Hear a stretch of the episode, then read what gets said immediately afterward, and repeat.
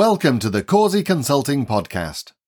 You can find us online anytime at causeyconsultingllc.com. And now, here's your host, Sarah Causey. Hello, hello, and thanks for tuning in. Today, I want to talk about two types of clients that are actually two sides of the same coin. The outcome, more or less, for you will be the same, which is a giant freaking headache.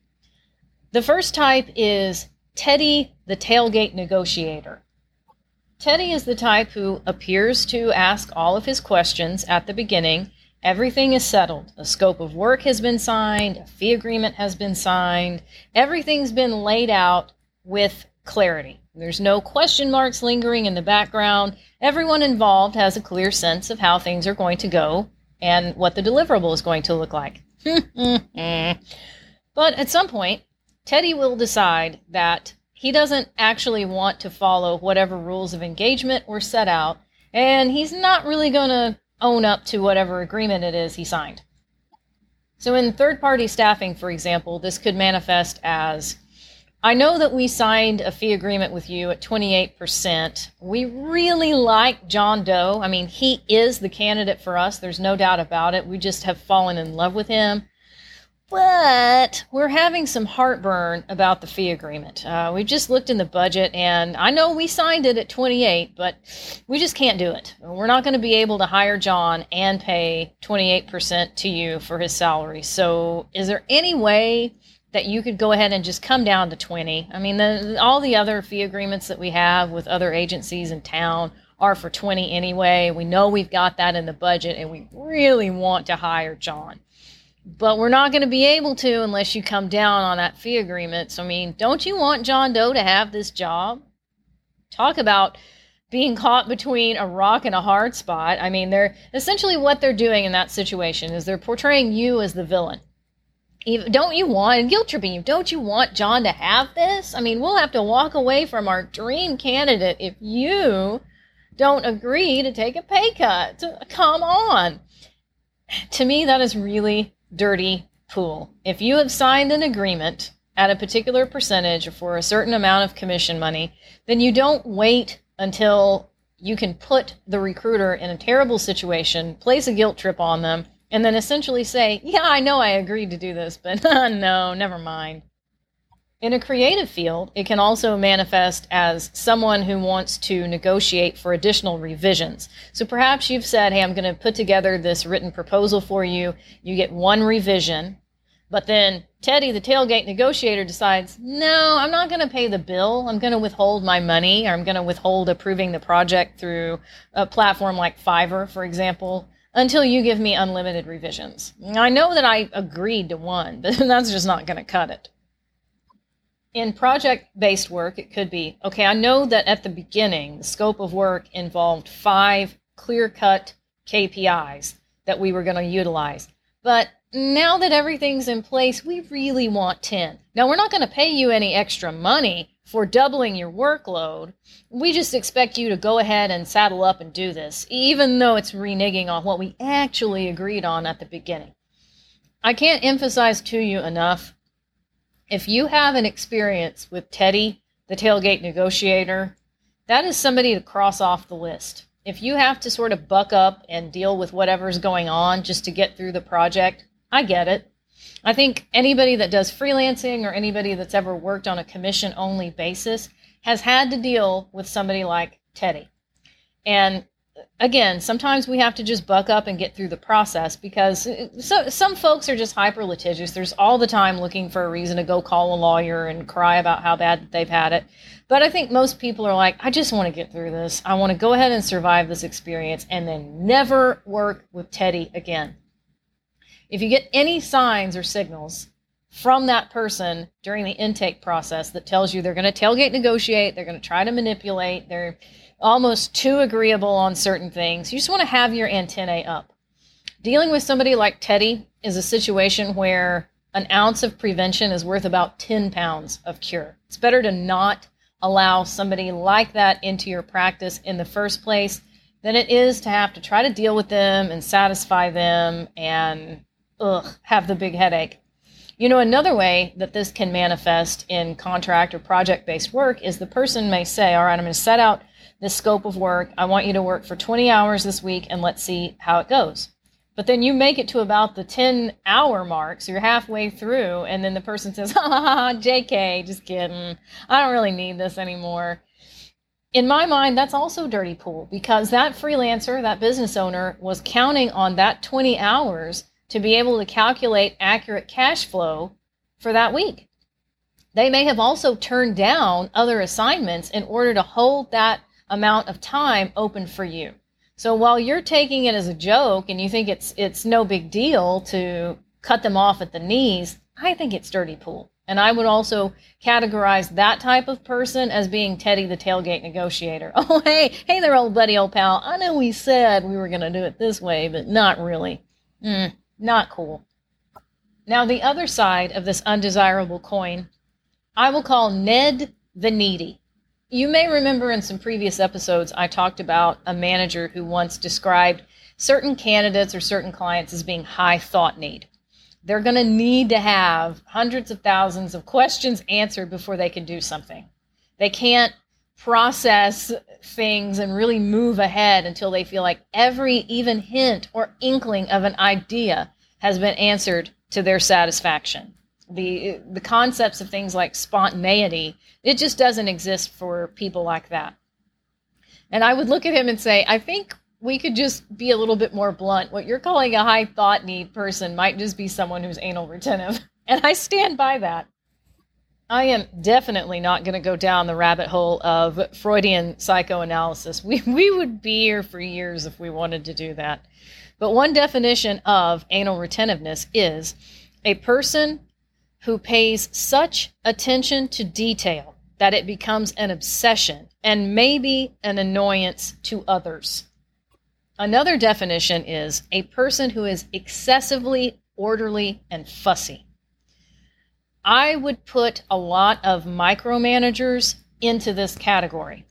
Some of them are micromanaging because they have OCD or some some anxiety. They're scared that if they don't micromanage, all the wheels are going to go flying off the wagon and it's going to be a disaster and then they're going to have to answer for it and they're going to have to clean up the mess.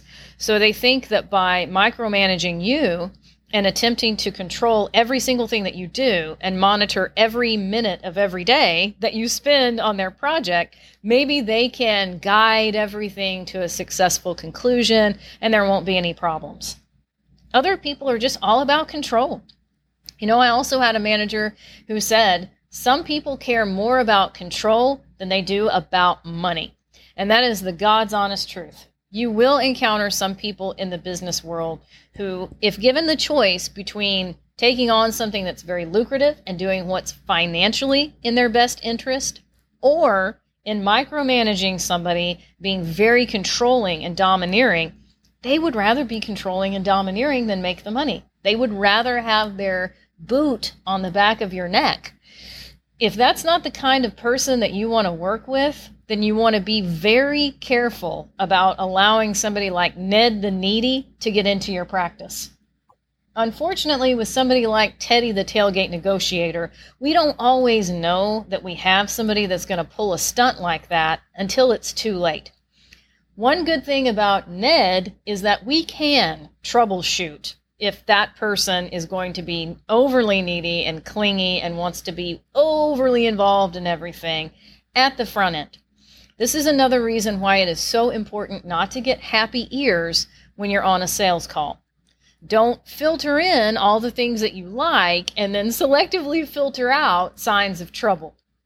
If you get the vibe like, oh, I think this person might be unpleasable, or I think this person is going to want to know every moment of every day. They're going to want a status update on an hourly basis, and I don't freaking have time for that. You pay attention to those things. I had an experience recently with someone who I believe had the all, all the potential to be Ned the Needy. I'm going to be necessarily vague for obvious reasons. I, and I'll just call him Ned. Instead of having to use John Doe, I'll just call him Ned. So I had received an email from Ned. And when I got on the phone to have an intake call with him, I always ask, well, how did you find me? If it's not somebody where it's, you know, there's a clear pathway of how they got from wherever they were to me, I always ask. And that's something that I want to encourage you guys to do. It's great to know for marketing purposes what's working well and what isn't. And you can use the Pareto principle there. What 20% of marketing activities are getting me the 80% of clients? So I like to know is this person coming in through a referral or what's going on? And people are generally very helpful in that regard. They they're more than happy to tell you, I found you through a Google search or I found you on LinkedIn. I listened to a couple episodes of your podcast and what you said really resonated with me and I knew you were the person I wanted to work with. And people are usually pretty transparent about that kind of thing. For whatever reason, Ned was not. He just kind of gave me the runaround and well, you know, I, I I was messing around online and I'm like, well, okay, that's not a, that's not really a super clear answer. You know, he couldn't couldn't seem to remember how he found me, or didn't want to disclose it, which is odd. And then, as we were going through the process of trying to define what it is that he needs done, and then what that would look like, what would the steps be to get from one place to another, and then line out the deliverable. In listening to his situation, it, it was very clear to me what needed to happen. And that's the reason why you hire a SME. That's the reason why you work with a subject matter expert.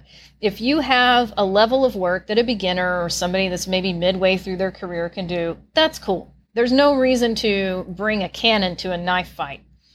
But if you are at that point with a project or a situation where you need to call in an expert, then it's important to get with that expert and then leave them alone. Let them do their job. Let them show you why they have all of this expertise and they're in high demand. But you don't micromanage them and ask 100,000 questions a day. That's going to be a turnoff to most people that have gotten to the SME level in their career. And so it was with Ned. Ned was the type that, well, I just have one more question. I just have one, and this went on and on and on. I lost count of how many one more questions that Ned had, and I thought, I've got a headache. Like just sitting here on this intake call, I have a headache. I don't think that I could deal with this for for like an ongoing project. I think that I would jump off the roof. it reminded me of how Columbo would always be like, "Oh, just one more thing," right before he was about to reveal some detail to reveal to that person that he knew they were the murderer or the perpetrator or whatever. But this just kept going on. There was just one more question multiple multiple times. And i i knew like this this is going to be ned the needy. This is not something that i want to bring into my life.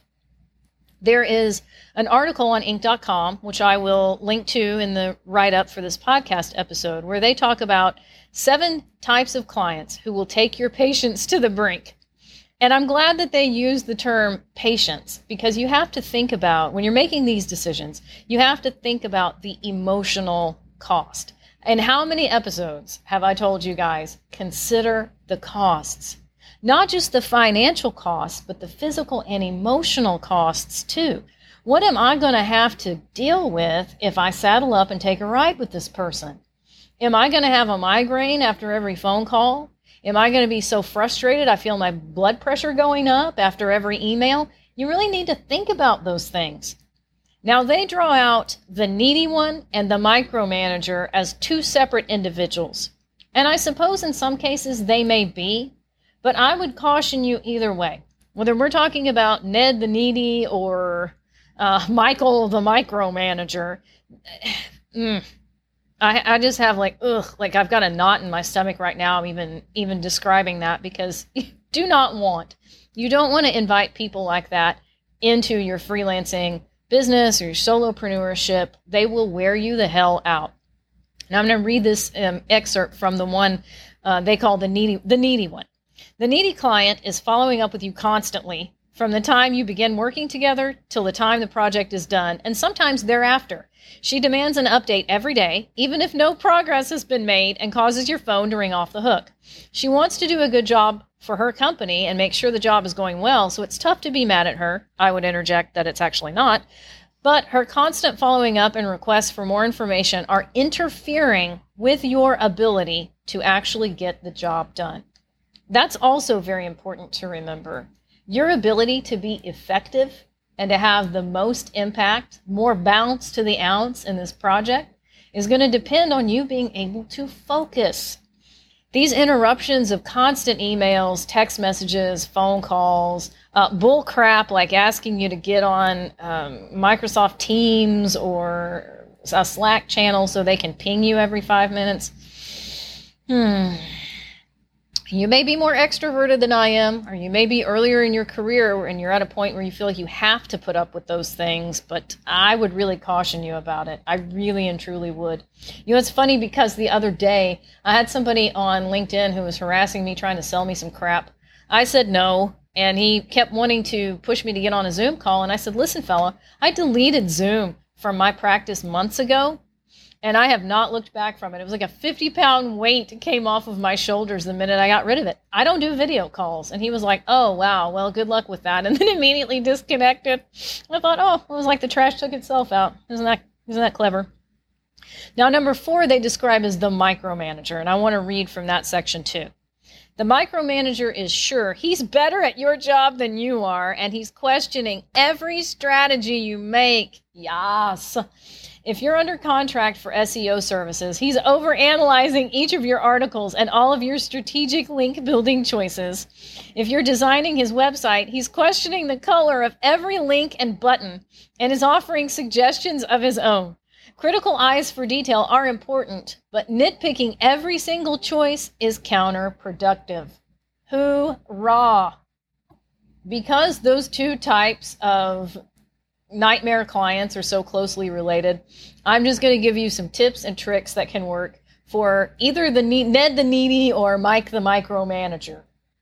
Number one, A, number one, most important, trust your gut.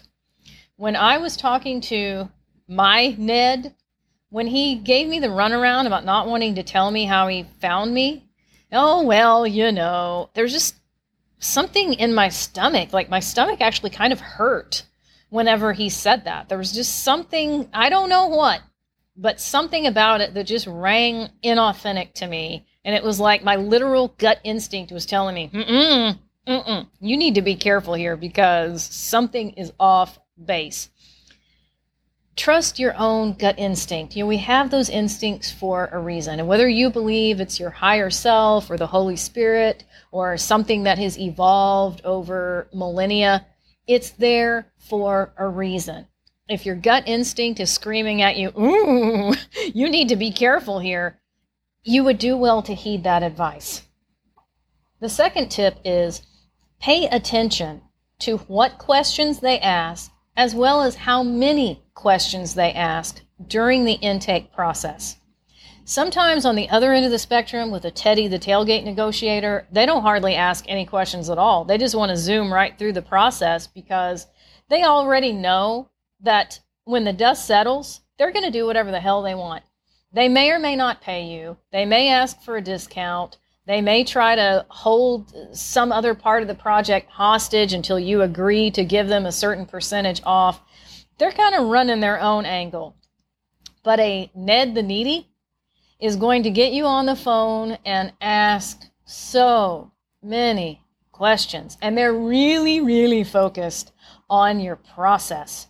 It's almost like they want to sacrifice the end result in favor of getting into the minutia about your process. Well, exactly what are your methods? How are you going to how are you going to do this for me? How are you going to find this for me?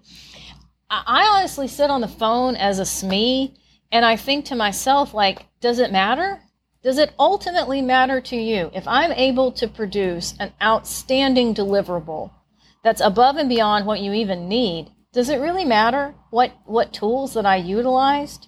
Why do you care so much? Now, I would not say, I'm not bold enough to say, you know, why do you care so much in the middle of an intake call, but there are tactful ways to get to that. Like, mm, I, I'm interested to know why you're asking me this question. What's what's going on behind it? You can always kind of go into coach mode if you feel like it's worth it to do so. But Ned the Needy will always bombard you with questions. He will always have uh, and questions that are often frankly none of his business about how the process is going to go and what you're going to be doing behind the scenes. That's another reason why those people love to get you onto Microsoft Teams or a Slack channel. They want to see how often your light is green. They want to monitor if you get up to get coffee or if you go to the bathroom. And I'm guessing that if you went on into business for yourself, you decided to go online as a freelancer, you didn't want that kind of micromanagement. You probably got away from corporate America to have a break from people like that. So don't invite Ned the Needy or Mike the Micromanager into your practice. The third tip I will give you is count the cost, not just physically and emotionally, but also financially. Sometimes we're looking at gross. We're thinking, well, here's here's the amount of money that they're saying they will pay me. You need to look at the net, especially if you're kind of on the fence about somebody. You're like, hmm, I just don't know. Uh, I'm not getting a real warm and fuzzy here. You need to look at what you're actually going to walk away with. So if there's any transaction or processing fees, deduct that. If you're going through a third party or a freelancing site and they're going to take a chunk of your pay, deduct that. Then figure out how much you're going to have to deduct in taxes. Now, once you've done all the necessary deductions, look at how much you can expect to net if you work on that project for that person or that company. Sometimes that's all the incentive you need to know and understand, oof, no, now that I've taken a look at how much I'll actually net from this, I just don't think it's worth it.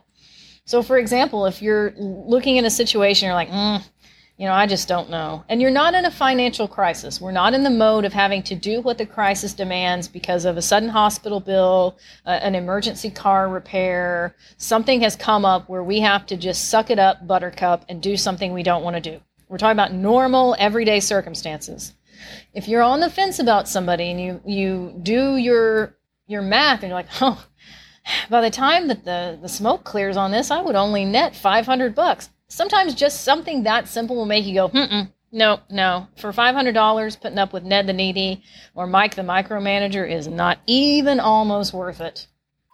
Beyond the financial ramifications, you also want to think about whether emotionally it's going to be worth it. If that person is going to be blowing your telephone up and they're going to nitpick the, whatever process that you already know works well for you, they're going to nitpick or they're going to change the parameters every five minutes. You really want to consider whether or not that's something you want to deal with. The fourth and final thing I will say is consider the project or the work itself. Is it something that energizes you? Is it something that you feel good and excited about? One thing I will tell you is that typically with Ned the Needy and or Mike the micromanager, those types of clients are like so restrictive. They have so many requirements and so many restrictions that you're not going to really be able, in most cases, to allow your creative juices to flow.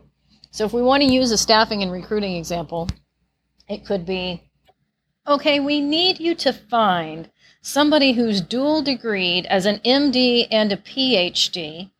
We want him to live only in the state of Massachusetts. We will not consider anybody from any other state. He needs to have at least 10 years of experience, and he must have been at his current job for at least five of those 10 years. We don't want any job hoppers, but if he has any more experience than 12 years, we're not interested because we can't afford to pay what somebody 12 plus years would want. Now, you should be able to find 100 people that meet this Dr. Stephen Strange criteria for us, you know, in short order. And I'm also going to want to know every search tool that you're going to use. I'm going to want you to verify every phone number and email that you pull off your scraping software to make sure it's good. And we're going to need every detail explained out to us and everything justified, or we're not going to pay your bill, which we may not pay anyway. So good luck.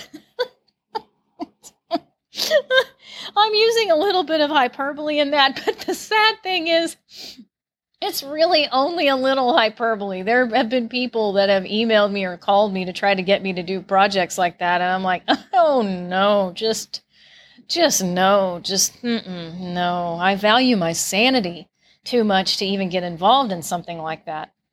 So use good judgment and always, always, always trust your gut. If something sounds too good to be true, it probably is. And if you get stuck on an intake call with someone who has 50 just one last questions, my advice would be to walk in the opposite direction. Stay safe out there, gang. We hope you enjoyed today's episode. If you haven't already, please take a quick second to subscribe to this podcast and share it with your friends. Thanks for tuning in.